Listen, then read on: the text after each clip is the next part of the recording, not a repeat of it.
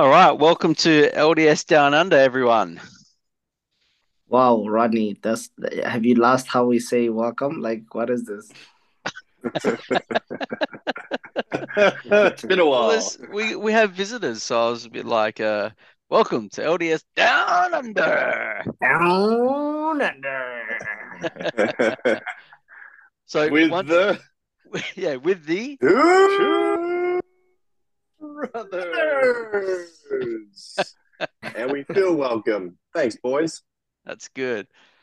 So yeah, so we're joined here today with the two brothers, um, and we are here today to discuss the uh, 60 minutes uh, comedy special.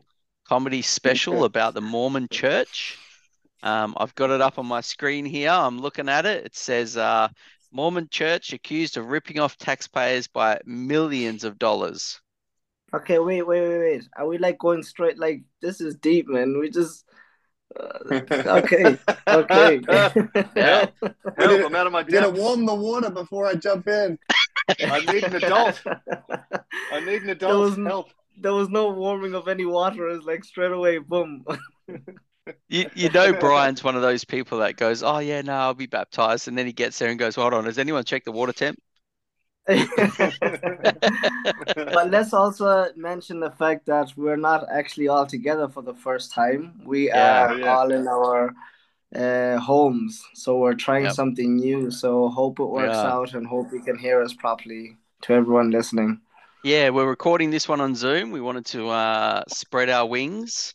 And um, so we're recording this one on Zoom, which gives us a bit more flexibility. And um, this this 60 minutes things came up this week, and, I- and I said to Brian, that's it. Let's let's get at this because um, I just happened to be flicking channels. I think I was looking for the cricket or something. And uh, all of a sudden this came up, and I was like, huh? And I started watching, and I had a few laughs, and and then uh, yeah, it sort of kicked off from there. So um, I thought, yeah, let's let's discuss, shall we? Um, yeah, and so yeah, also sorry, sorry to be a pain, and also thank you to those who sent in the uh, topics for us to talk about. And Mm. we will be talking about those too. So it's a good thing that you are listening to us. And on top of that, that you're asking us to speak of specific topics. So they'll be coming up soon. So um yeah, just look out for the next episodes coming. Uh, so now the water is warm, Rodney. ah, thank you, Brian. Well done, No, well no done. problem. You So know much me, cozier in here now. no no beating around the bush. Let's just uh, let's just get in there. Um, yes. all right, so gentlemen, we I asked the question before we jumped on, and had all of us seen it, which we have. Um, I just rewatched Haven't. it again. You, Brian, you still haven't seen it. No. He's Oh doing my a podcast about it and he doesn't watch it. And you haven't seen how have you not? no, not I told it? you I'm gonna ask all the questions here because I want to be like the person. But you that haven't hasn't seen it. But most people who haven't seen it are gonna be like they're gonna be in the same position as I am. Like, what are you guys talking about? So I get to ask questions and find out, and then I'll join the group and looking at it after this. What's what's your He's question going to be? What was the episode about? Yeah, No, what, but what are you he- talking as- about? What are you talking talk- about? As you talk about it, I'll be as confused as those who are listening in. We're all confused. Yeah, don't worry. Oh my goodness. No, Oh, so well. I'll, I'll can I say firstly, Okay. uh, firstly, the fact that Rodney saw it live on TV is pretty wild. I haven't watched live TV for like 15 years, so that's Yeah. amazing that you even spotted it. yeah. Uh, Yeah. but you know Was what? there It's, ads? fasc- it's, it's amazing because we might not even ever have talked about it if you didn't watch it on TV, right? So it's pretty cool, I guess. Mm, Um, mm. Now, I didn't, I didn't know anything about it. Ammon told me about it today uh, when I heard that we, you know, you wanted to do this podcast. So I watched it on the way home from work, um, while driving. Don't tell the police. And um, so my first impression, my first impression of it was, um, honestly, I found it hilarious. Um, it, it made me laugh all the way through. Not that it was meant to be funny, but my just the way they had done it, the people they've interviewed for it, and the opinions on it. I just honestly, it, it's it's like what's the word? Farcical. It's it's a it's it was hilarious. Um, that was my first take on it. What did you guys? think? Why, you was why pretty don't funny. why don't we why don't we go through like uh maybe what's one or two things that We you should probably explain took what from it it the most? Yeah, let's Um, explain things. Oh yeah, I'll, I'll explain it. I'll explain it. Okay. So basically the title the title of the actual uh main ad for the thing was Cooking the Book of Mormon. And Mm. basically how they explained it at the start Delicious. is, you know, uh, everyone knows um, Mormons, they're the people that knock on your doors and, you know, bring enlightenment. But it turns out their enlightenment is how to defraud the Australian government. Um, Mm. And that all the money that we donate in tithing um, is going into a um, fraudulent charity that doesn't really exist. And that way we don't have to pay tax on it. And we can defraud the government of, I think they're saying $400 million is what we've defrauded the Yeah. government of. Um, and they sort of explain how it works and and you get to hear from a few um, very happy ex-members. Um, Yeah. that's pretty much what the episode is about. So why don't why don't we talk about um, so like Ammon, you can go first if you like. What's one or two things that you took from it, and you know, and then we can go around and and sort of summarize a bit. And while we're doing this, uh, Brian's going to be learning like everyone else um, about what this was all about. Do you He's like, mind if I "What's ask questions in between you guys talking about it? Yeah, of course. Topher, did you say what's timing? I think that's a good idea. Yeah. I'm just joking. guys. Brian, Brian's first question. What's tithing? Yeah, yeah, yeah. Yeah, Bishop What's keeps talking about it. What's a Mormon? What's he going on about? Yeah, ex- excuse me Where am I? I, excuse me if I interrupt, but I'll just be asking questions so that I understand a bit more, and obviously those who are listening can understand a bit more too. Yeah, No, no, Well, uh, I think Brian's that's a really questions good are idea. always are always good. Actually, they're always helpful always to keep spot the conversation going. So it's not Yeah. a bad thing. Yeah. All right, What is Ammon, take us away. Okay. People have been trying to attack our church since it began. Uh, uh, that's obviously, there's no short um, list of, of truth behind that. As soon as it was restored, everyone's tried to attack it from every which way. And it's very, very easy to attack people and attack people's credibility. It's a little bit harder to attack an organization itself. Well, what sort of things can you attack from an organization perspective? There's very few things you can really do, but one thing that they they go after is the doctrine, of course, which they've been doing. That doesn't really get them anywhere because our doctrine is of Christ. We teach about repentance and forgiveness and love and charity. It's you know they they're so, sort of run run out of things to complain about on the doctrinal side of things. It's always the same old routine. But one of the most decisive topics has been and always will be money, greed, finance. It's it's more divisive than race. It's more divisive than issues with gender, and we know how divisive race and gender can be. Greed tends to be the more accessible and the more commonly um, a- attacked finances and greed and money is the the more common and easier attack than anything else combined. I, I think. So it made it that like just like Chris was saying, as soon as you see that little episode, it just makes a true member of the church laugh because none of us are paying tithing without having a clear understanding of what tithing is and where it goes and what it does. So you, can't help but giggle at it because they are obviously running out of ideas and ways to attack. And as I sat there and I listened through it, no, no matter what that what angle they came at and how they chose to attack the finances of the church, none of it made the church look bad at, at all. I couldn't see anywhere where they actually made the church look bad. What they were saying was the church is accessing loopholes to pay, have donations made to a charity rather than to a direct religion, which means that people can claim tax benefits of that. And they complained that they were petitioning the government to change this, the, the rules and fix this loophole, but their voices were going unheard. Well, hang on a second. Who is the complaint to? Is the complaint to the church for the way that they're abiding by the, the tax office's legal system? Or are they upset because the legal system isn't changing to accommodate for their feelings on how the how the system works? So it wasn't even directed at the church. I mean, they're not happy with the way the church does things. Well, I'm sorry, but if there are laws put in place and you can benefit from them financially, a smart business, a smart charity, a smart organization, or a smart individual is going to do so. No one is in the business of paying more tax than they ought to pay. No one is in the business of filling the, the lining the, the pockets of the government when they don't need to. I don't know about you. Maybe you guys like to pay the government, but I tend to only pay them what I need to pay. So if there's any argument there whatsoever, it's simply between those people that are disgruntled with the law and the government themselves. The church is just doing what the church and everybody else does, which is minimize their tax. On top of that, oh. we're talking about an organization that is is out there for the benefit of others. So every every dollar that's donated doesn't go to the pockets of a person. It goes to, and, and I've made a little list here of all the things that I could just think of off the top of my head that it goes to. It goes to the chapels and their upkeep, building chapels. We have thousands of them in Australia and the Pacific. It goes to temples, which we have a dozen of in the Pacific, and they the cost of those people might not understand, but the cost of those are from you know the low millions to possibly in the 10 to 20 million dollars per building. They're extremely expensive, and the upkeep on them is not cheap. It goes to the missionary program. And when I served the mission in Hong Kong, um, I saved up my own money.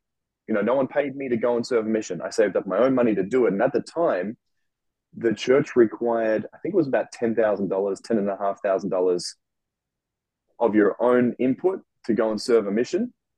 And I, I know people would say, "Wow, I can't believe you would spend your own money to go and serve people." Well, guess what?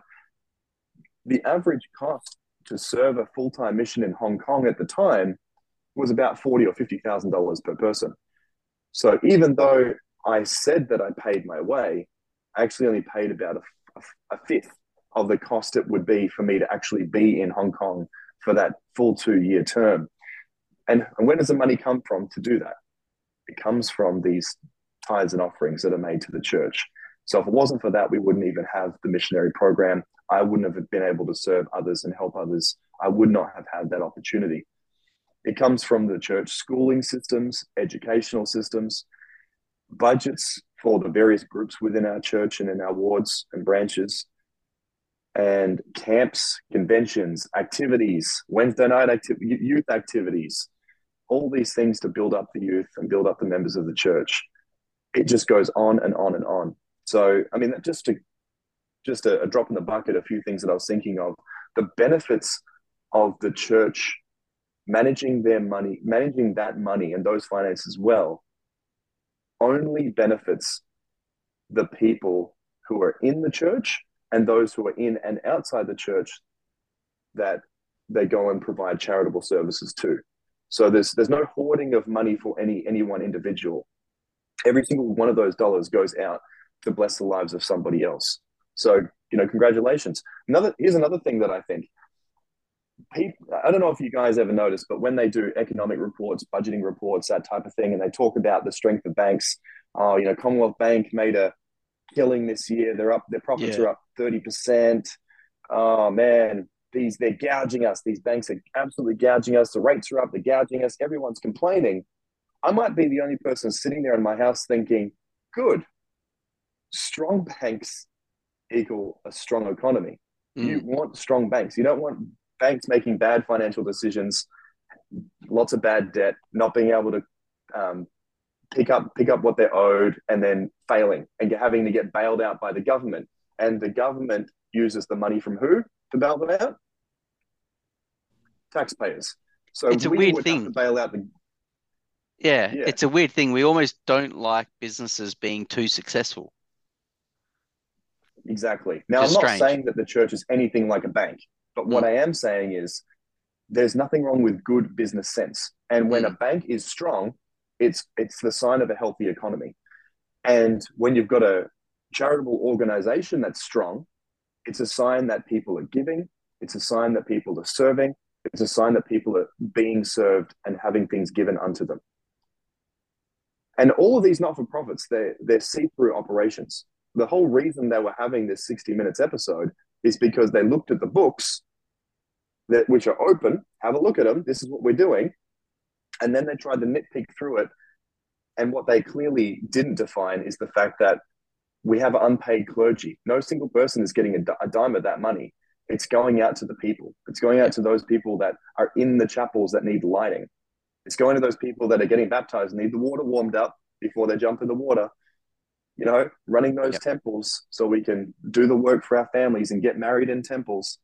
It's it's all these wonderful, amazing things. Every time there's a disaster, they say that there's they often say joke around and say that there's two groups that rock up immediately. There's the Mormons and there's the Church of Jesus Christ of Latter-day Saints and they and they they don't realize immediately that they're both one and the same. Yeah, yeah, yeah, yeah. So, all right, cool, awesome. All right, Topher, what are your thoughts? All oh, right, hold on, hold on. Actually, before... sorry, sorry, Topher, does Brian have any questions? Oh, go, Can Brian. I just say uh, before, like, we go on to Topher, that was amazing, Ammon. Like, I had a question, then you answered it. Then I had a question, then you answered it. Then I was like, okay, I'll say nothing then. Um, but that was honestly, it's it's good to learn and it's good to be clear the fact that no one gets paid. The tithing that we pay, we know exactly where it goes to. Um, it's not like they could have literally done a 60 minute show on other churches that people get paid and they're walking around with their BMWs and whatever, whatever, you know what I mean? And that would have been probably more entertaining for them. But for us, it just obviously when you put Mormon and then you you say whatever, like after that afterwards, straight away you're like, oh, you know, there's something spicy going on here. But understanding that, you know, again, it's those last days, right? They know something, you know, we know that something big is coming. So therefore, you know, they have to come and try bring us down in some way. And yeah, I, honestly, that was powerful. That was really, really powerful. Thanks, Simon. All right, Tofes. All right. So yeah, that was a nice little rundown of it there, Ammon. Hmm. Um, mm. So yeah, I got a I got a bunch of stuff out of this. So the first thing that came to mind when watching this was because they, I think they used two different sets of couples um, who were ex Mormons. Uh, I did air quotes there around Mormons. Um, and they love to call us Mormons, by the way. Mormon, Mormon, Mormons, Mormons. Like, you know, anyway, um, you can, 60 Minutes is the classic. Uh, this is why it's funny as heck because it's a classic. Uh, try tear tear everything down. You know what I mean? Any opportunity to take a dig, they take the dig. But oh, yeah. they used uh, two different couples um, who were ex Latter Day Saints uh, who clearly have some grievances um, for different reasons, and we don't necessarily need to go into one of them, but what but but into them. But one of them was that he wanted his tithing back, right? So they had been members their whole lives or whatever, and now they're not for whatever reason, and you know, I paid so much tithing over my life, and and I want I want it back, right? Now, just they were the beneficiaries of that their whole lives. Yeah, yeah. And, and, yeah. I think I think note, all of I'm them like, wanted their money back in the end. I think all of them are, are part of the class action. You know, yeah, there's a class action lawsuit. That's another good point, right? So there's a class mm. action lawsuit, and by the way, that's never going to happen. Uh, that'll never win. Um, it's a charitable donation. you can't, you can, you're never getting that money back. But mm. um, it's um, such a bad idea to, to demand money back from the Lord, though. Just just on on a, on a side note, but oh, yeah. um, yeah. Now, um, but this made me think of people. I think it was Elder Maxwell that said this. He said something to the effect of, "People leave the church, but they can't leave the church alone." Right. Um, and it's how true is this, right? And that's mm. why um, it's almost like um, it's almost like a feather in our cap from my point of view is that um, when people leave when people leave the Catholic Church, if they leave it, they just stop going. If people leave any other organization, very rarely do they look back and try and um, do anything to the organization. You know what I mean? They just move on. But for some reason, it's like us and Scientology. when people leave Scientology, they, they they they have a lot to say, and when people leave our church, they have a lot to say. But you know what that says to me is that we're on the right track. Um, and you know what the Lord demands a lot, and that's why mm. um, when people have been sacrificing and living and and and and doing these things, when they when they leave, they they're always so angry about it. Um, and there's a lot of reasons why. But anyway, that's off topic. But so the church has, is it a hundred million or a hundred billion hundred billion according to the uh, billion with a B. with a B. Yes. Yeah, yeah, good. So, um, so that's the that's the figure that they say, and the church is open about that. As Ammon said, the church has hundred billion dollars sitting in, in in an account, which is you know come from tithing and um, whatever else, and it's like, what do you think about that? You know what I mean? Like they try and say this like it's a it's a bad thing. Well, do you know what I think about it? I'm happy about that.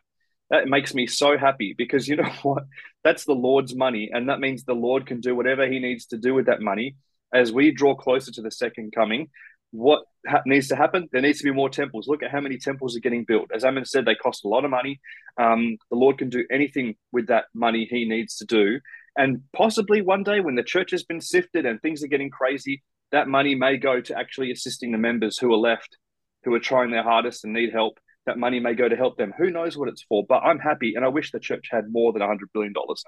Um, and but it uh, also so- sorry in conference in 2021 it came back that we uh, helped uh, other like in like a fast testimony whatever we we spent nine nine nine five million i think it was um in helping other other people so like we spent all that money in helping other people like you know what i mean you i don't know how much other organizations are spending but that's a lot you know like so It's a lot. As Ammon said, Yeah. we're the first ones to show up to every uh, um, natural disaster. You know, anytime there's an incident, guess who rocks up and hands out everything? But apparently that's not enough, right? Um, but look, and I think I'm going to mention this as well, but look at the other churches. Look at the mega churches. You know, got those mega pastors who take donations from everyone around the world and they fly around in their $100 million jets. What's everyone saying about them? Nothing. Um, and then they brought up the fact that the church has used that money and invested it, right? We've got investments. We invested in Google and this and such, as you know, whatever other technological bits and pieces in the stock market. And of course we did. Why would the church um, financial team not want to make more money from the money it has? It's it's obvious. Um, and Am- Ammon mentioned the tax the tax bit, right? So they're angry that the church doesn't pay tax. Um, and obviously it doesn't because it's a, a, a charity, uh, a um, uh, religion.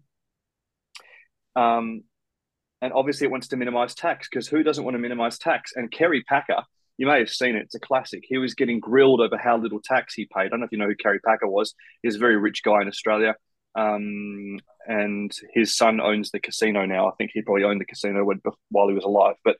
Um, he was getting grilled by the government about how little tax he paid, and he said, of course I try minimize how much tax I pay. If you don't minimize how much tax you pay to the government, you're an idiot, right?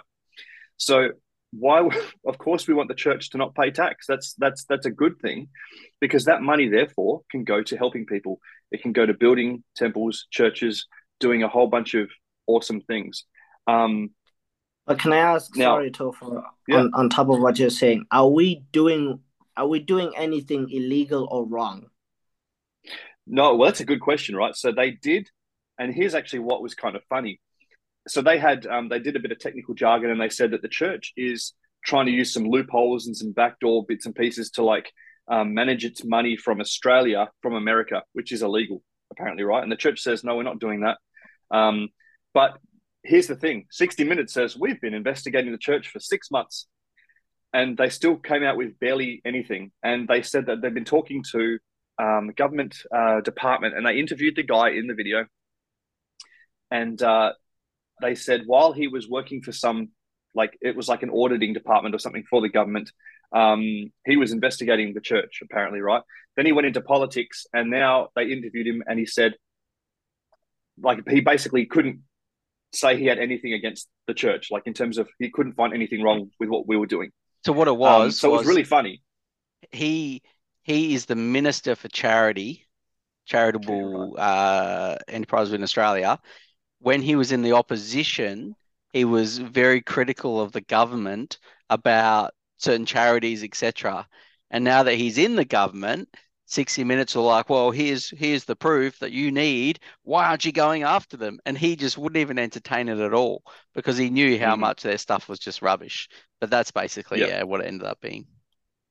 Did they have anyone that was basically not going against the church, like not ex members? And no. did they have a positive outlet to, or was it just just negative? No, of course no, not. just negative. Yeah. And if it was, of course not. Would you, if you were, if you were not a member, if you weren't as strong as you are, would you look at that and see a reasoning of like would you see it as yes they're doing something wrong or like how would you perceive it if you weren't a member can, can i answer that's that That's a one? good question that's a really good question yeah i'll answer that one okay i'll, I'll go through one of my points because it sort of goes into that answer okay Sorry so i um i obviously saw the episode on tv as it was mentioned and one of the first things I wanted to do, which is very unlike me, was to jump on social media on the 60 Minutes page. At the end of the episode, it says if you have any comments. So I jumped on and I started commenting, and my phone lit up for about four days, and it hasn't stopped all week. And and I can tell you now, throughout the week, I sat back and I went, okay, this person's saying this. They're starting to get quite grumpy with me. Okay, I get it and the more I sat back and thought about it and thought about it and was trying not to, you know, really get into a, a verbal bashing, a social media bashing of with other people, and, and of course they try to get you, uh, you know, get you upset about it and laugh at your comment or something, you know, and you just sit back and go, okay, all right. I started to see the picture what they are trying to say. So, in their argument, and I and to be honest, I understand it. I get it. I get what they're saying. In their argument, tithing is not a charitable donation because tithing is taken by the church and then put into church funds. We have separate charitable stuff, which is fast offerings and those sort of things. And some of those tithing funds do go to charitable things within the church, etc. Um, but their argument is that that's not purely for charity. So really, what their argument is is that because our all our funds are classed as a charity and a donation, when we claim our tax, we can put it um, as a uh, deduction from our total income, which reduces our tax. So that side of things, I started to understand what people were talking about, and I get it. I get it. However, to, uh, Ammon made a very good point before. This isn't illegal. And in the article, they say that all the other countries that the church is involved in, this is a standard practice. It was only Australia that tithing wasn't accepted as a charitable donation. So they put together an Australian charity thing, which all the funds would then go into that. And it's managed by members who are non paid, which also the episode struggled to comprehend that no one's getting paid for this. Um, and the money would go into there, which would then allow us to then deduct it from our income and pay less tax. That's what the episode really was. In the end, it, they made a little bit of it, but that's what it's really about. Mm. So I, I get that, I understand it, but it's not illegal. And what they were trying to push was the illegal part of it is that um, the charity that they set up is not run here in Australia, and it's illegal to have a charity that's not run here in Australia because they don't believe that our church has non paid staff that look after finances here in Australia. And one of them is this charity. They can't comprehend it because obviously all the rest of the charities have paid staff. So they well, believe it's open. fully run out of Salt Lake City, and the guys here are just patsies pretending that they actually have something to do with the money, but they really don't. And that's what they couldn't prove. They have no proof of that whatsoever.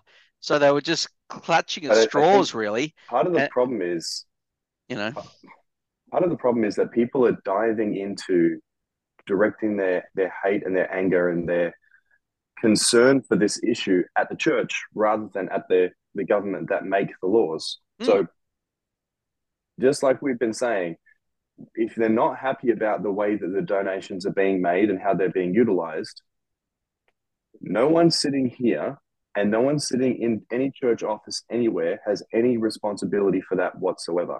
Mm. And getting upset at a church for obeying the laws of the land is not going to change the laws of the land. If you want to change the laws of the land, you feel they're unfair, there are routes to go that way. And petitioning against the church is not going to get you there. And here's the other thing that's really important to understand as well. And especially for those listening that might not understand this. If this was to change, the second that this changes, a law changes, and donations can't be made the way that they're currently being made, no one in the church cares. We just go on. We just keep going we still on. Pay we keep 10. making the same donations. Yeah. Yeah. The donations keep getting used for the same thing. But you know what does change?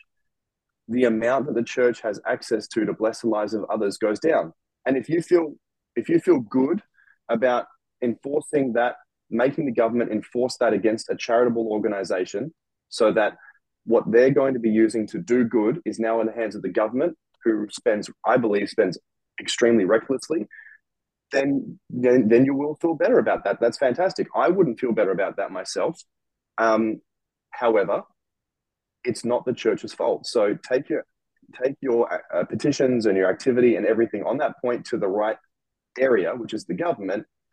And if it does change, just understand nothing changes from a church perspective. None of us mind, and none of us really care.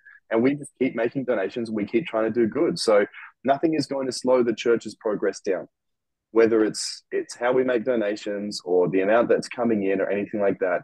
And I'm just so grateful to know that the stewards the Lord has put in place to manage the finances here have done That's such smart. a fantastic job that it's mm. it's come to a point of contention, unfortunately, but they've done such a fantastic job with it. And with that, temples that cost between seven and seventy million dollars a piece. Our president of our church has just announced a hundred more of them in the past couple of years.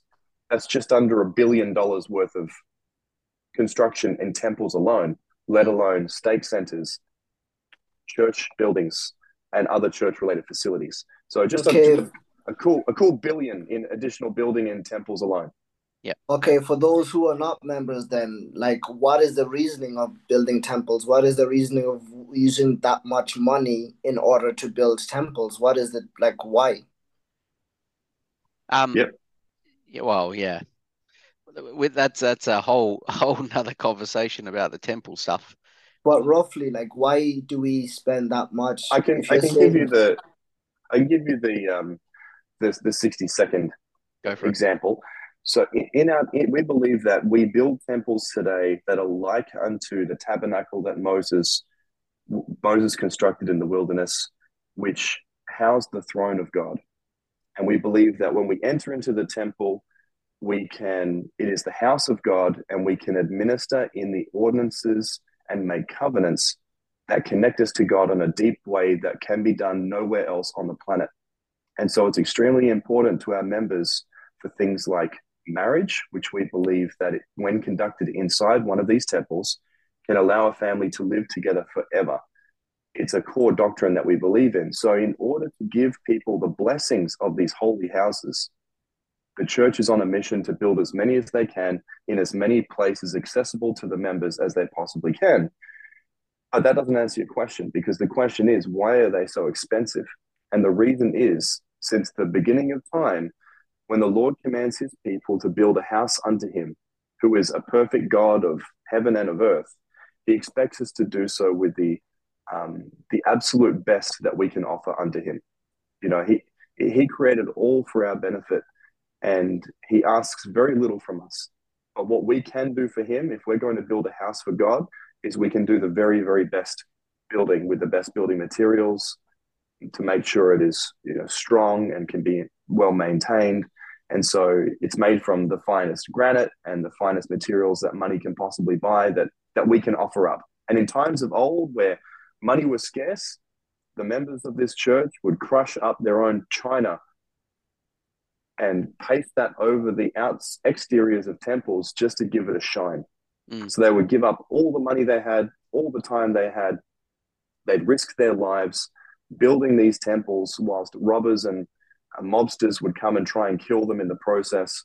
And they would even destroy their own utensils and cookware just to beautify the temples. So the temples are to be beautiful because they're the house of God, and that makes them very expensive. And they need to be accessible to the members so we can have the blessings from attending the temples. And that's why there needs to be so many of them. So with all that, with the temple and it being um, needing to be fine, like the best kind of temple and whatnot. My understanding was money is not that important to the Lord. So I don't know what my question is, but my in, in a way I'm trying to look at it as like he doesn't really care for money. He doesn't really care for you know all that because it, it's not gonna matter in the last days. So yeah, yeah, you're I right. But you know what he cares about? that- You know what he Yeah. does care about though? Sacrifice. That's exactly That's what I was going to say. about. Hmm. Well, and yeah, go for it. and and all that is No. sacrifice. Yeah. Yeah. Yeah. You, you mean you're, else yeah, you you're exactly right. Yeah, the money the money doesn't mean anything to the Lord. It doesn't matter. So this is why like we all pay the same. Like a rich guy actually his his tithe is going to be huge. Like the amount of money a rich guy pays, right? But it's the widow's mite. It was everything. The widow who paid her mite to to the Lord, that was everything. And so her sacrifice of her tiny little mite in the in the Bible, hopefully you know what I'm talking about. Um, it was all she had, and that meant way more than a rich guy giving a whole stack of money. So it's it's the sacrifice, as Ammon said, not the Yeah, I- quantity of money. I think And- also like it's not like it's not like people own the temple. You know, the temple is literally Yeah. there for the Lord. It's not like the the temple in Perth belongs to Brian. Um, you know, Um, literally it was built with tithing money, which is people's sacrifices, and it's there for the Lord. So when the Lord returns and people um start to realize how important the temple is, those temples are there ready for people.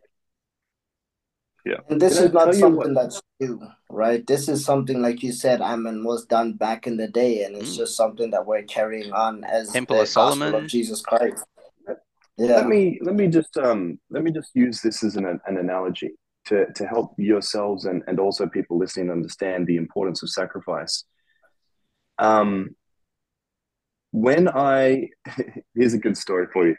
The first job i ever did my mum was so sick of me sitting around the house after school finished that she put an ad in the paper that says young 14 year old 16 year old whatever will work please give him a job right? She was so sick of having me around the house doing nothing. And somebody responded to the ad and said, Yep, I've got a job for him. So I ended up working in a hardware store that only sold nuts and bolts.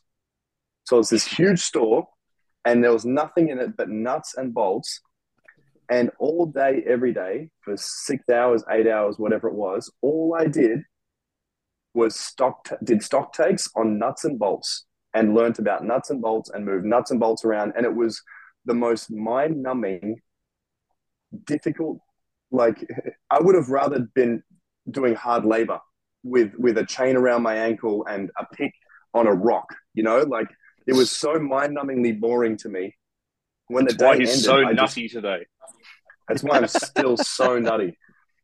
Anyway, I felt like at the end of the two weeks, I sat down with the the owner, and he goes, he goes, look, I don't I don't see your heart in the nut and bolt industry, and I go, yeah, it's not there, it's not there, man. And he goes, all right, I'm just going to give you your paycheck for your work, and then you can you can finish up. And I go, yeah, okay, thank you so much.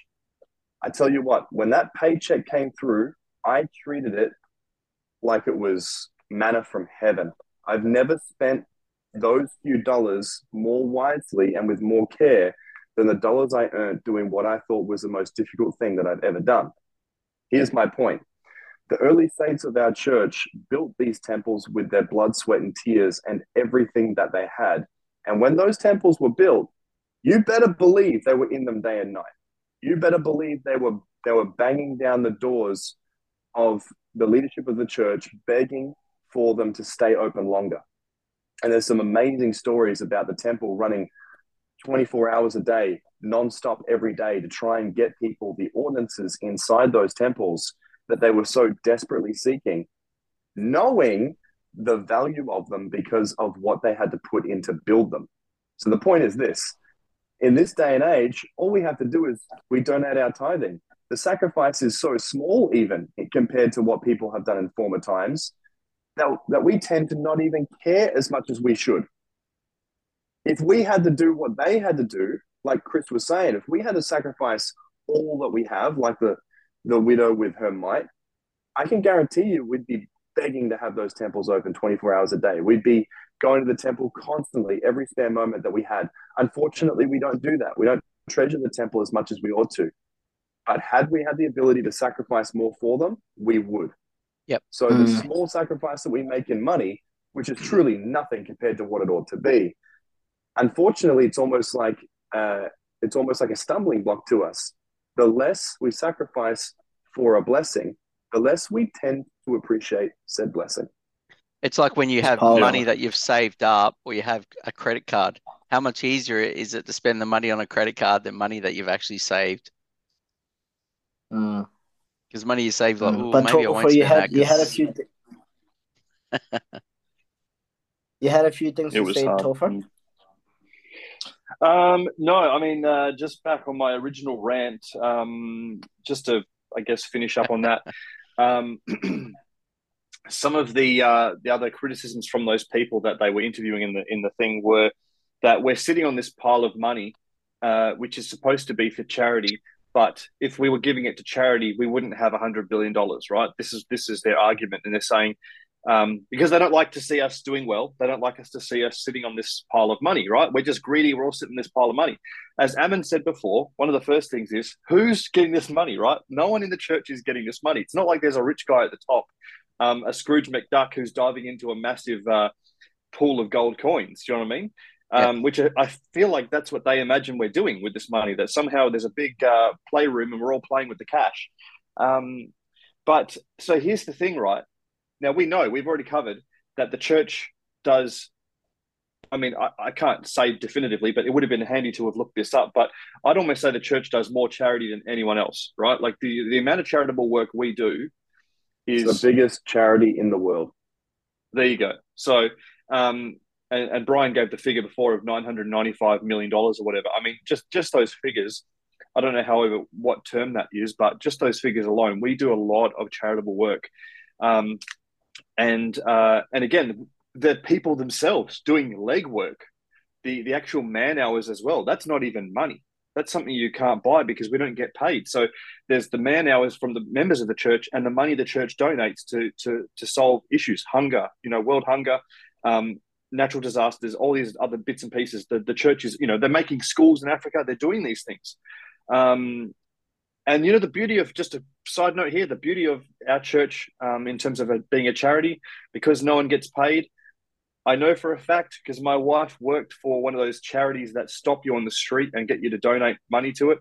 And um, if they could sign you up for a, a three month donation package or whatever, the person, which was my wife when she worked for them, would get $100 instantly. And so and I know how much they were signing up to give over three months or whatever it was. And so what I know is that when you donate to charities, barely any of that money goes to what you think you're donating to. And you know that charities all have CEOs who get paid bucket loads of money. So the beauty of the church is that the money actually goes to people who need it. That's actually a fact. It's a beautiful thing. Um, but here's here's a principle that's um, something worth noting. If you let's say let's say there's a homeless guy that lives on your street for some reason, right? This is a bad example, but let's say there's a homeless guy lives around the corner from you, and every day you walk around the corner and you give him 20 bucks because you feel bad and you want him to have something, right? You know what? Every day he's going to be there and take the 20 bucks. He's going to be there wanting the 20 bucks. Um, he's not going to improve because he's getting free things. But you know what the church is all about? The church is about people growing, changing, improving, and progressing and coming toward the Savior. We're not about just handing out self reliance as well. Exactly. So we're not about just handing out freebies to people who will take, take, take, and take. We actually are here to help anyone who is also a little willing to help themselves. Not that we won't help people in natural disasters who can't do anything.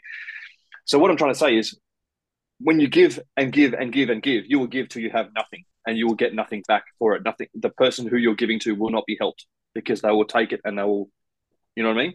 But there is um, the church gives where it should give, and that's why we are smart with our money. Um, it goes to the right causes, the right places, and they um, just lastly they also said, and I touched on it before. They said um, they asked this guy, and he's like a barrister, I can't remember his name, some guy in the in the thing. He's a barrister, and um, he was a member, and now he's not, and whatever. And uh, they said, "What's the church expect to do with this hundred billion dollars?" And he goes, "Oh, I think they think that um, they're going to need it at the second coming, something like this." But he goes, "But when they get to the second coming, what's the need of money, right?" And you know what? I don't know. You might be right. When the Savior comes, he certainly doesn't need cash, right? He can do whatever he wants. Um, but the unfortunate truth of the matter is that up until that point, people only work for money. so things we, we we need money to get people to do things, and and that's and that's that's the truth of the matter. So again, the church having more money, it's more money to people who need it, truly need it, um, to fix things, to build things for the church, to improve, and all of these things are for us to come closer to God, to make covenants in the temples, um, to you know to go to to just church on Sundays, to, to take those ordinances that we that we partake in, to repent again, to, to come closer to Christ. It's all for good stuff. But people can't handle the the big figure. But I tell you what, I wish it was bigger. And that's it. I've got a side comment on the hundred billion dollar figure. Obviously, the church doesn't report a hundred billion dollars on a yearly basis because apparently that's the church's net worth. Uh, right, you know what I'm saying? Yep. It's not like a hundred billion dollars of tithing is donated a year. Yep. Somebody's Mhm. making the comment that the church must be worth a hundred billion dollars. Well, my question is, do people think that the church is sitting on 100, bil- 100 billion Well, dollars? they probably do. bank? they probably do. Well, they probably don't. They probably own 300 temples, 5,000 chapels and the land, 4,000 stake centers. You know what I'm saying? Multiple Yeah. farms, multiple tracts of land, all that sort of stuff. So if you wanted to, if you want to talk about the church hoarding money, and then you mentioned the hundred billion dollar mark, just understand it's like any other organization. Mm. They don't carry very much cash. There's there's no need to carry much of your assets in cash. Most of it is in assets that you use for the business or for an appreciable value. And everything that the church owns pretty much is for the use and benefit of its people. So when you say the church has a hundred billion dollars, what you're saying is you're actually pointing to the the building that I go to on Sunday to worship, and you're pointing to the the thousands of others that are in Australia, the Pacific, Brazil, America. So we we've got to be. I think people listening need to understand when we say a hundred billion dollars, what we're talking about is a global church that own buildings that we can actually go to and worship the Savior in. So it's not like they're sitting on money and they're diving it, like you were saying before, they're diving into it like Scrooge McDuck. It's literally like land holdings. Yeah, it's a hundred billion So- in assets. Yeah. That's exactly right. Very little of that is going to be in cash. It doesn't make any sense. Now, question for all of you is this What if someone in a financial department of the church did actually do something underhanded with its finances? So, what if they'd actually done that? These whistleblowers seem to be seem to be alleging that that could be a thing. Mhm. Either either the church itself or Yep. people within the church are doing something potentially underhanded. Yep. And what if they were actually right about that? Let's just let's just put this out there for the moment. What if they actually someone inside the church, a person's actually made some horrible decisions and they have done something wrong? Because in this circumstance, in this episode, that barrister or or maybe it was the couple was specifically saying that after they'd learnt about the church's finances, they no longer believe in God. Yep. That's what they that's that was specifically what they said. They they learnt this stuff and now they no longer believe in God at all. Yeah. So It was the barrister. what what there was a barrister. So my question is, is a person justified in relinquishing their entire faith in a supreme creator because they find out that someone in a finance department has done something wrong? Nah, that Now, just me, proves. before you answer that question, Yeah. Before you answer the question, I want to give you one more example, and you'll see how ridiculous this sounds. Okay, here's the example. We're talking about finance right now. Let's move to something a little bit more important. When Judas gave up Jesus Christ to be killed by the Romans, and was effectively an accessory to murder of God, should Peter, James, and John have left the church? Interesting. the likeness. the the Yep. the bar the thing about the barrister just proves that he was he was already on his way out because obviously his testimony is, isn't Yeah, isn't what it's meant to be. It's the same as when a bishop is called and people start stop attending, you know, and you're like, what's the bishop got Yeah. to do with church and your relationship with Jesus Christ and Heavenly Father? You know, um, it's the exact same Yeah. thing. So you've already got issues there. So the barrister already had issues. The other family already had issues before any of this stuff's come along. So yeah. Brian Brian asked that question early on, and it was, what would someone's opinion be when they heard or watched this? Um, what do you call it? News piece Episode, by yeah. sixty minutes. Episode. Um, Yeah. And again, and, and it's exactly what you're saying there. I think it depends on what type of, you know, what ground you're standing on when you're when you watch it. Is your ge- is the ground you're standing on already shaky, or are Yep. you on a solid foundation? You know what I mean? Like it's gonna people will take whatever they can take as a, as a easy excuse to leave the church, um, if if if that's where they're already kind of heading. You know what I mean? If you're on shaky ground, you'll take it as a here's my way out. I- you know, oh look there, you know. yeah, exactly right. Where's exactly. Satan in this? Where is he? Where is he trying to ruin the gospel here? No, he's, He's just trying coming to up make with it look like money is. he's just coming up with angles. Yeah, he's of- trying to make it look like money is the yeah, like money is the important thing here. Like, and for the fact that they left the church because of that financial error, it's like. Again, like Yeah. what we're already saying, where were you? You know what I mean? And Where were obviously, you Satan is like, At the time, Mm. Yeah, Satan's obviously like, whew, okay, so that's all I needed to do then was to get you worried about money, you know? Um, he always and has good again, timing we with things. carry that. Yeah, but let's say we, let's say they do get their money back. They're still not going to be happy though. They're still going to be yeah, upset. They're still going to be, there's Yeah. something else. I was listening to a talk where if, if you have, it, it, like, the question is, is it okay to doubt? And it's like, no, it's not okay to doubt because he says in Doctrine and Covenants 636, doubt not, fear not, right? It's okay to ask questions, but not to doubt. But if you, let's say you do doubt, which obviously this person was, then that doubt won't just be fixed by just like, okay, uh, here's all your tithing back. There's something else that's going to come and replace that, then, you know? So it wasn't just that. And we all know it was, it, it, they, obviously, there's something they're upset with and it's not just the tithing. You give them back that money, I promise you, they'll still they'll use it all and they'll come back and we also didn't like this and we also did. It's never gonna end, you know. So if you do look for that bed, it doesn't, you know. He's never going to be happy because he So, doesn't have the spirit with him anymore. Yeah. Mm. So I, th- I think to um to cap on all those responses, which were really good, I think for me, it's there, there should be this understanding that if you are truly converted to Jesus Christ, there is no other man that can step between you and that relationship with Jesus Christ to diminish that relationship. Yeah. There's there's no one.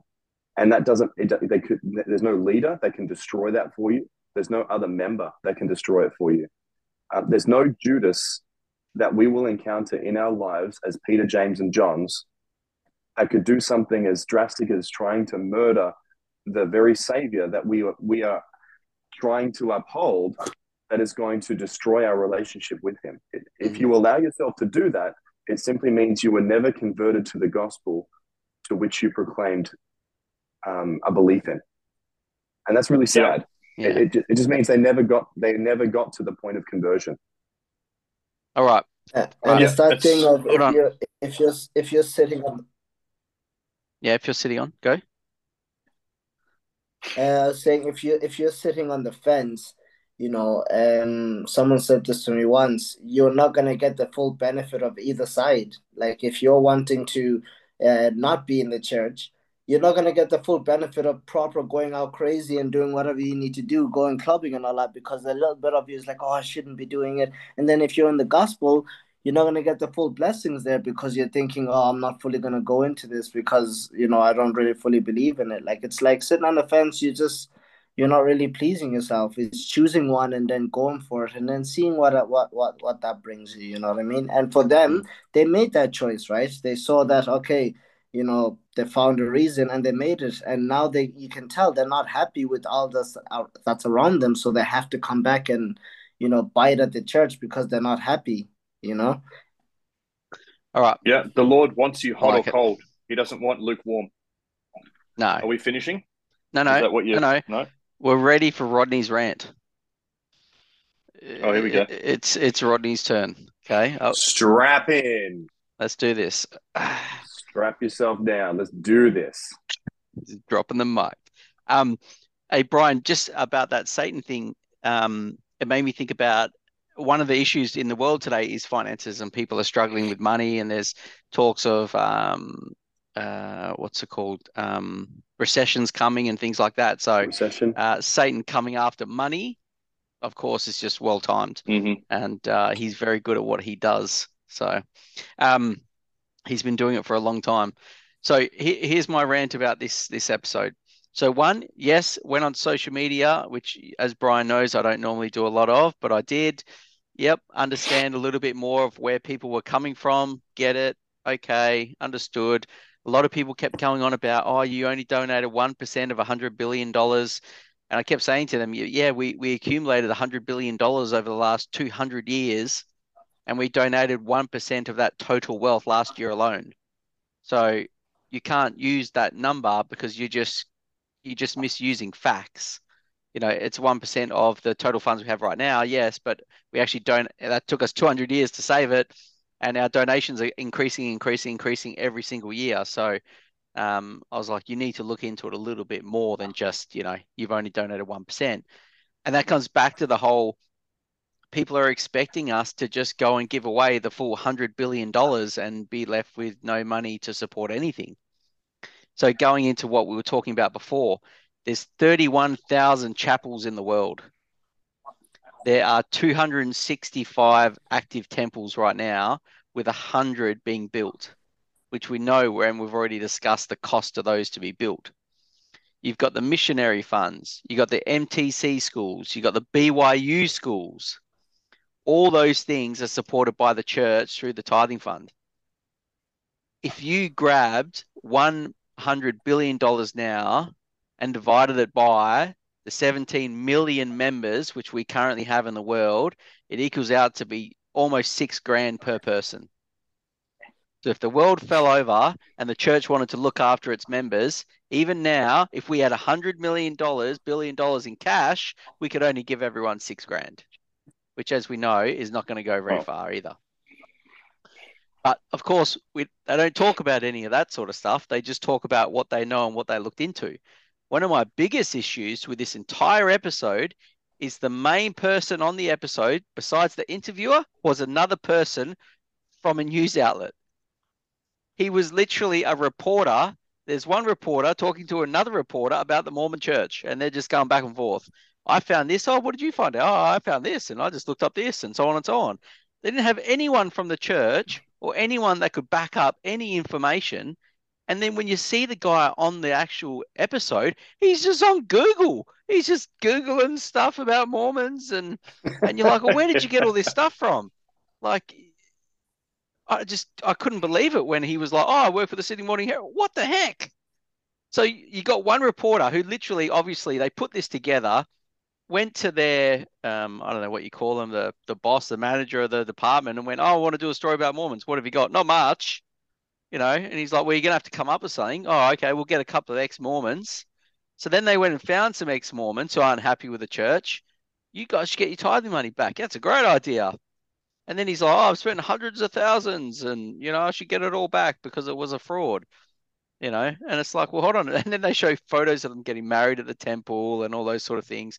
So they they cashed in, but now they want their money back, you know? So I, I just found all that stuff just to be ridiculous. And then I loved the part where they interviewed the minister for the minister for donations or charities or whatever, and he was just not having a bar of anything they were saying, um, because even he knew the writing on the wall that this was absolutely just a chase that they were trying to make something of because the article really isn't that great. Um, so let's really try hard to get something out of this guy, and he just gave him nothing. So in the end, I agree with Ammon. It wasn't really that bad. You do have the people on social media going hard, but I think they're the same people that go hard on every single 60 minutes episode. Doesn't matter what it's about.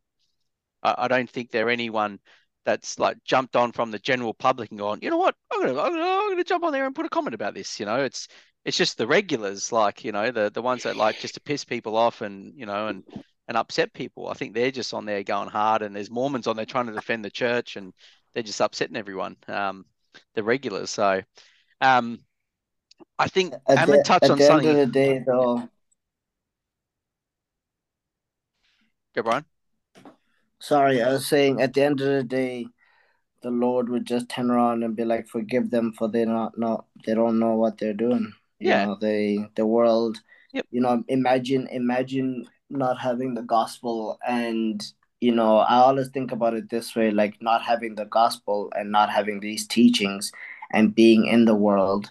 It's hard to understand anything else. It's hard to accept anything else. So therefore, they're gonna come with all that they have and try to come at the church, you know, and for us knowing what this is for, you know, and what we are doing here, it's a sense of just forgiving them and just under- helping them understand that it's okay, you know, we know you don't understand it, but it's okay. You can say whatever you want to say, but it's part of, you know, in the last days, the strongest will fall and so on and so on, you know, so Yeah, I think also Yeah. like um, Ammon Ammon used the word earlier, which I had already written down as well, which is greed.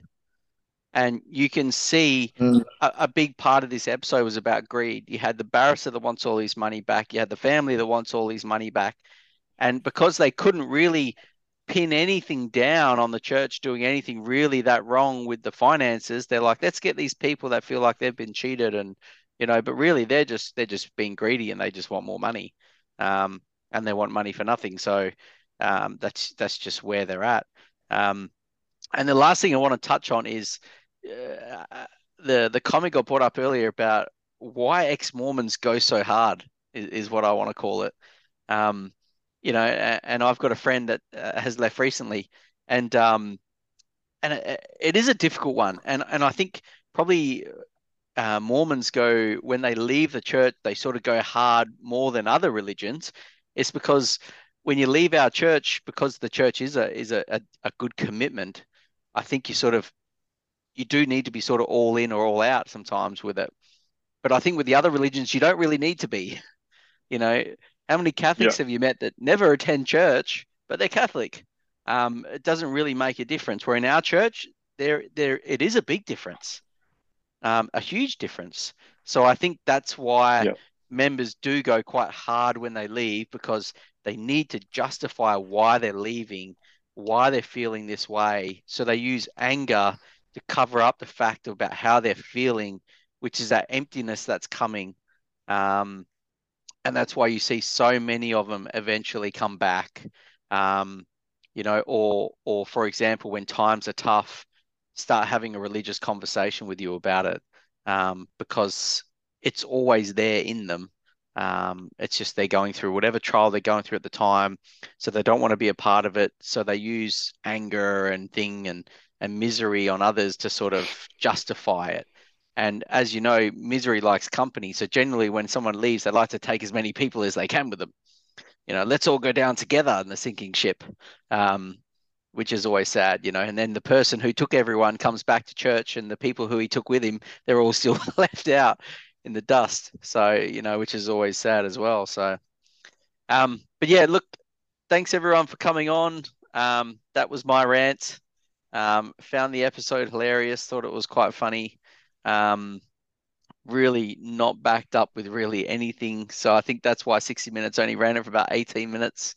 It was a very short little um, episode, and yeah, I don't think it's going to get much traction at all, to be honest. But it was it was a good a good time, and uh, so thank you all for coming on today.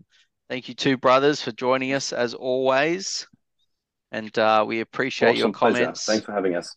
And uh, And can I just just just to just to end it off there, sorry, just a quick um just a brief one if we can all share what advice would you give to those who um who are going to watch it and also who have listened to this and this is the first time they're hearing it, what would you say to those?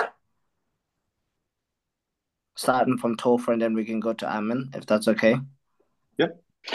So it's as Rodney said before, it's a really timely um, thing. Let's let's assume that Satan is behind this, which obviously he is because he's behind everything negative, right? So it's a really timely um, thing that 60 Minutes did this about money, because you know what the thing with money is, right? They say it's they they say it's the root of all evil, but it's not money being the root of all evil. It's the love of money is the root of all evil, and um, what we know about money, that filthy lucre, is that it it it uh, it can destroy friends and it can destroy families. It can destroy um, like friends in business. Um, I've got we've even got a personal example. Um, my mum lent my brother money, and that got it got bad for a little while there, and they were not uh, on talking terms for years. Um, and and so if money, if we are not careful, can destroy the best of friends and even family. And so, of course, um, like Ammon said right at the start, what do you attack? You attack the church about money, and um, and it makes sense. But here's the thing: so watch watch the documentary. From my point of view, it was it was just kind of comical. Um, and as Rodney said, they didn't have much to to stand on. Um, but all we have to know is that the Lord requires sacrifice of us. In our case, it's 10% of our income. And as Ammon said before, that's a small price to pay compared to pioneers and saints of the past. I'm I'm glad and I am grateful for the opportunity to pay 10% of my income for the wonderful benefits that it provides to the church and to the needy and to everything that that money goes to. So all all we need to understand is what's required of us by the Lord and you know what's great? We don't need to worry what the church does with the money because it's the Lord's money, it's the Lord's church. And so it's just about us sacrificing ourselves. And don't let don't let if if if um, a silly person's opinion on something is is enough to sway you from believing in the church, then your testimony might not be where it needs to be, and it might need a bit of work yeah, as well. But anyway, that's yeah. Okay, so firstly, I wasn't the brother that had that issue with my mum. So just as no, just it wasn't. The no. you sure? You sure? So anyway, it wasn't me. Now, when I watched that, I watched that uh, episode. I sort of just giggled at the end because I feel like the ending was well. We've come to no conclusions here. Thanks for watching. You know, it, it really was. There really was nothing in it except for a couple of disgruntled um, ex members of the church and if if anyone goes and interviews a, a disgruntled person, you're going to get a very one-sided view of why they're disgruntled. If you're never going to go to the other side and have an actual objective point of view. And we're living in the time of the fake news media. We're living in a time when um, media and corporations and governments and people in general are trying to portray very one sided arguments to benefit themselves for whatever reason they so choose. And this episode was quite clearly a very one sided view at a very, very menial point that had nothing to do with the church and everything to do with government standards for tax payment. And if anything needs to change, it had nothing to do with the church. And it actually had nothing to do with disgruntled ex members of the church either. So at the end of the episode, nothing actually happened, nothing was gained, uh, no one from the church was contacted, and I guess we learned nothing. So thank you for watching. So it was it was really a, an, an attempt at a hit piece that went nowhere, meant nothing, and did nothing. So hopefully everyone saw straight through that. But I do believe that to an extent, transparency is important. To an extent, um, actually, in, in every ex- example, when somebody in the church does something that's incorrect, it, those things should be brought to light and they should be corrected. I, I have no qualms about that whatsoever. But we could at least ask the question of the church when allegations are made against them. I believe, and that's that's what I'll say. Yeah, um, for myself, at least allow just... the person the ability to defend. Yeah, you know, if you go to a court, you can't just have the witnesses berating somebody and then not give them the chance to supply a defense to their own case. Right? It's it's uh, innocent until proven guilty. It's not just you're guilty, guilty, guilty, guilty. Well, thank you for watching, everyone. That's 60 minutes for you. That's 60 minutes. He's guilty. Yeah, I Sorry. think um, Thanks. for myself, That's I would just, I'd be asking everyone just to look into it a little bit more. Um, you know, I, I think it's a good little trick that we do now in the media where it's like, uh, like the Lord says, you'll know them by their fruits. Fruits, you know, and and and the Savior goes, no, you'll know them by their fruit, and I only want you to look at this fruit. And this fruit is how we're defrauding the government. Don't worry about anything else. Just look at this one, you know. Um, and it's like, well, hold on a second. Like, come on now. Um, so yeah, it's just it's just a silly little ploy. Um, and look, like I said a few people, like if you want to know more, then look into it. Um, give me your address. I'll send the missionaries. I'm the ward mission leader. I can do that. Um, so uh, you know, um, that's not a problem. So yeah, I'll just, I'll just let everyone feel what they feel. If anyone wants to. you know what else you could do, Rodney? Hmm. You could arrange some free reading materials, courtesy of the tithes and offerings that we pay, to be delivered to their home so they could learn more. That's it. Now we've got to wrap up because we're running out of time. Um, thanks everyone for coming on. Um, yeah, really appreciated your time. Really enjoyed the chat. And uh, yeah, thank you for joining us at LDS Down Under. Thank you, Elder Haight. We express gratitude uh, for you, for your life, and what you represent to us, and for your sweetheart, Ruby. We express our gratitude to the Lord by paying our tithes. Tithing is a test of faith with eternal blessings. In the Old Testament, Abraham proved his faith by paying tithes to the great high priest Melchizedek. Abraham's grandson Jacob vowed to the Lord, Of all thou shalt give me, I will surely give you the tenth unto thee. Tithing has been established in these latter days as an essential law for members of the Lord's restored church. It is one of the basic ways we witness our faith in Him and our obedience to His laws and commandments. Tithing is one of the commandments that qualifies us by our faith to enter the temple, the house of the Lord. Just over three months after the martyrdom of the prophet Joseph Smith, at the time of the saints were building the Nauvoo Temple, Brigham Young wrote on behalf of the Quorum of the Twelve Apostles Enter steadily and regularly unto a strict observance of the law of the tithing. Then come up to the house of the Lord and be taught in his ways and walk in his paths. The strict observance of the law of tithing not only qualifies us to receive the higher saving ordinances of the temple, it allows us to receive them on behalf of our ancestors. When asked whether members of the church could be baptized for the dead if they had not paid their tithing, President John Taylor, then of the Quorum of the Twelve, answered, A man who has not paid his tithing is unfit to be baptized for the dead. If a man has not faith enough to attend to these little things, he has not faith enough to save himself and his friends. Tithing develops tests of our faith by sacrificing to the Lord what we may think we need or want for ourselves. We learn to rely on Him. Our faith in Him makes it possible to keep temple covenants and receive eternal temple blessings.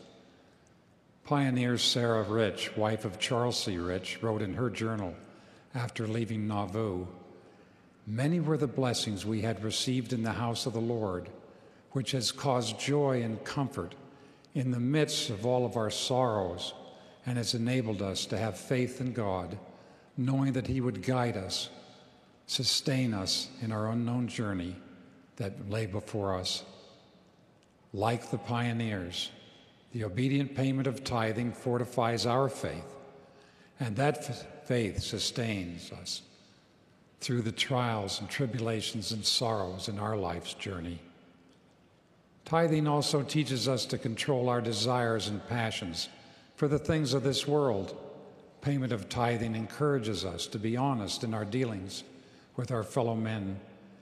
We learn to trust that what we have been given through the blessings of the Lord and our own diligent efforts is sufficient for our needs. Tithing has special purpose as a preparatory law. Early in this dispensation, the Lord commanded certain members of the church to live the higher law of consecration, a law received by covenant. When this covenant was not kept, great tribulations came upon the saints. The law of consecration was then withdrawn.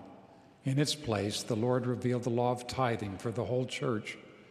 And on July 8th of 1838, he declared, And this shall be the beginning of the tithing of my people. Those who have thus been tithed shall pay one tenth of all their interest annually. And this shall be a standing law unto them forever. The law of tithing prepares us to live the higher law of consecration, to dedicate and give all of our time, talents, and resources to the work of the Lord. Until the day when we are required to live this higher law, we are commanded to live the law of the tithe, which is to freely give one tenth of our income annually. To those who faithfully and honestly live the law of the tithing, the Lord promises an abundance of blessings.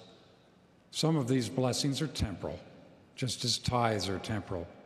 But like the outward physical ordinances of baptism and the sacrament, the commandment to pay tithing requires temporal sacrifice, which ultimately yields great spiritual blessings. I know of a couple who lived thousands of miles from the nearest temple. Although they earned little, they faithfully paid their tithes and saved all that they could to journey to the house of the Lord. After a year, the husband's brother, not a member of the church, unexpectedly came forward and offered them two airplane tickets. This temporal blessing made possible the spiritual blessings of their temple endowments and the sealing. An additional spiritual blessing came later as the brother, touched by the couple's humble faithfulness, joined the church.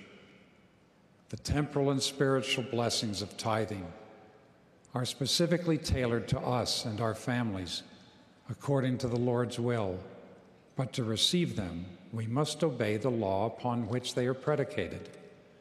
In the case of tithing, the Lord has said, Bring ye all the tithes into the storehouse, that they may be meat in mine house, and prove me now herewith, saith the Lord. For I will not op- for I will not open you the windows of heaven and pour you out blessings, that there shall be room enough to receive it. Would any of us intentionally reject an outpouring of the blessings from the Lord? Sadly, this is what we do when we fail to pay our tithing. We say no to the very blessings we are seeking and praying to receive.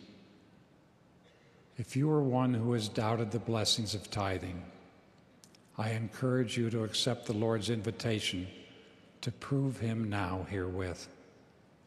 Pay your tithing, unlock the windows of heaven. You will be abundantly blessed for your obedience and faithfulness to the Lord's laws and commandments. Be assured that those blessings are poured out equally upon rich and poor alike. As the hymn says, it is sacrifice that brings forth the blessings of heaven, not the sum of our contributions.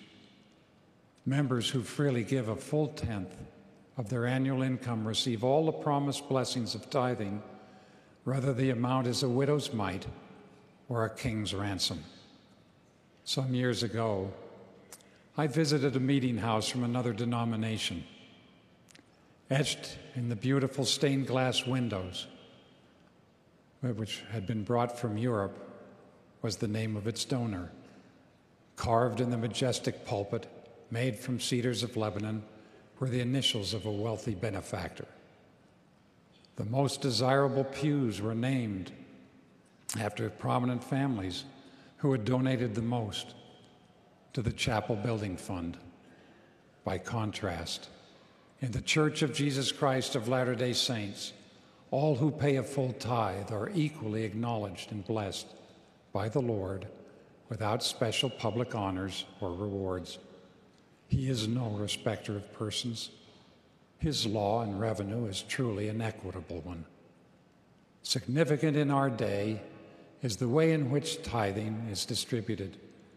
As we see examples of greed and avarice among some of the irresponsible corporate executives, we can be grateful that the Lord has provided a way for tithing to be administered under His direction. According to the revelation, bishops are ordained to keep the Lord's storehouse, to receive the funds of the church. Both bishops and clerks are expected to be full tithe payers who have learned to live prudently within their means, within hours of receiving tithing funds from members of their wards and branches. These local leaders transmit the funds directly to the headquarters of the church. Then, as revealed by the Lord, the use of tithing is determined by a council comprised of the first presidency, the quorum of the twelve apostles, and the presiding bishopric. The Lord specifically states that the council's work be directed by mine own voice unto them. This council is called the Council of the Disposition of Tithes. It is remarkable to witness the council heed the Lord's voice. Each member is aware of and participates in all of the council's decisions. No decision is made until the council is unanimous. All tithing funds are spent for the purposes of the church, including welfare, care for the poor or the needy, temples, buildings and upkeep of meeting houses, education, curriculum, in short, the work of the Lord. When a friend of George Albert Smith asked him what the thought, what he thought of his friend's personal plan to take what would have been tithing and donate his tenth in charitable contributions of his own choice, President Smith's counsel was, I think you're a generous man with someone else's property. The Lord gives you everything you have, even the air you breathe. He has said you should take one tenth of what comes to you and give it to the church as directed by the Lord. You haven't done that. You have taken this money and given it away. End of quote. The tithing of the members of the church belongs to the Lord. He decides through a council of his servants how it should be used. To church members and others throughout the world, I bear my testimony of the council of the disposition of tithes. I have sat on this council for 17 years as presiding bishop of the church and now as a member of the Quorum of the Twelve Apostles. Without exception, the tithing funds of this church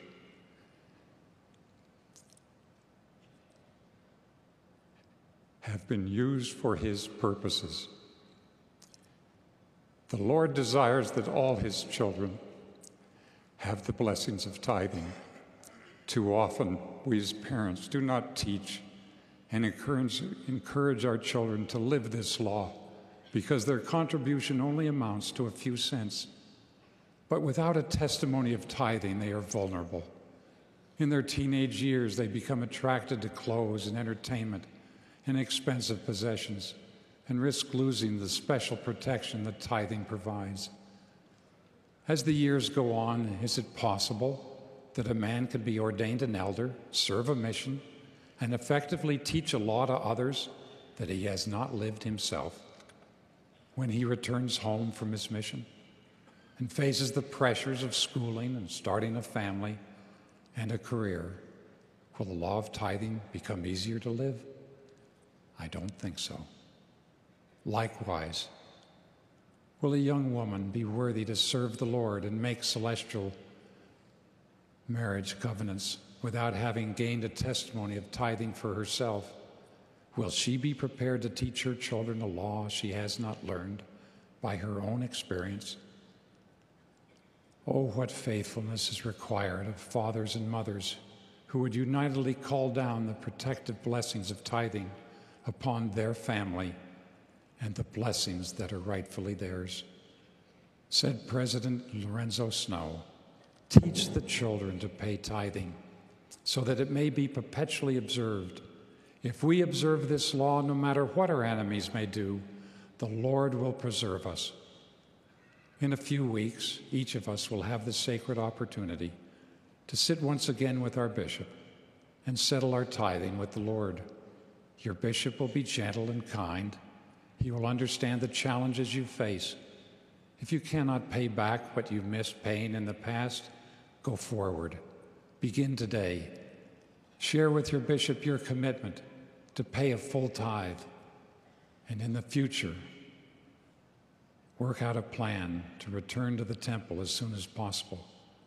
As soon as you have demonstrated your faith in paying tithing over a period of time and kept the other necessary commandments, you will be able to enjoy the eternal blessings of the temple. I plead with you do not let this opportunity pass by. Do not procrastinate. Fathers and mothers, as you prepare for tithing settlement, I encourage you to gather your little ones around you. Help them count their pennies. Help your young men and your young women consult their records and take inventory of their annual increase. What a marvelous opportunity this is to plant the seed of faith in the hearts of your children. You will start them on a path that leads to the temple. The generations of your ancestors before you and the posterity after you will rise up and call you blessed. And you will have prepared your children to perform saving ordinances on their behalf. It is no coincidence, my brothers and sisters, that under the direction of God's living prophet on earth today, President Gordon B. Hinckley, temples are spreading over the earth, keeping the commandments which includes paying our tithing, will qualify us to enter those temples and be sealed to our families and receive eternal blessings. I plead that we will not procrastinate, that we will heed our Lord's commandment to live the law of the tithe. I know of two missionaries who visited a very poor family. The family's home was made of pressboard and sticks with a dirt floor, no electricity or beds. Each evening, the father, a farm laborer, spent his entire day's wages on groceries for dinner. Departing from their humble home, the senior companion thought to himself, The law of tithing will surely be a stumbling block to this family. Perhaps we shouldn't bring it up for a while. Maybe not at all. A few moments later, the junior companion, who had grown up in similar circumstances, in his country voiced his own thoughts aloud. And he said to his companion, I know the principle of tithing isn't taught for four more discussions, but can we please teach it the next time we visit? They need to know about tithing now because they need the help and the blessings of the Lord so much. This missionary understood there is a law irrevocably decreed in heaven before the foundations of the world upon which all blessings are predicated. And when we obtain any blessings from God, it is by obedience to that law upon which it is predicated. The Lord wants to bless this family and anxiously awaits their obedience so he can. My beloved brothers and sisters, the eternal blessings of tithing are real. I have experienced them in my life and in the life of my family. The test of our faith is whether we will live the law of tithing by our obedience and sacrifice. For, in the words of the prophet Joseph Smith, a religion does not require, that does not require the sacrifice of all things, never has power sufficient to produce the faith necessary unto life and salvation. I testify that the Lord Jesus Christ sacrificed his life to bring this salvation to each of us. As his special witness, I testify that he lives, and on his behalf, I express gratitude to you, the children, the widows, the youth, the families, the faithful, for your sacred ties. These deeds shall thy memorial be, fear not, thou didst them unto me. In the holy name of Jesus Christ, amen.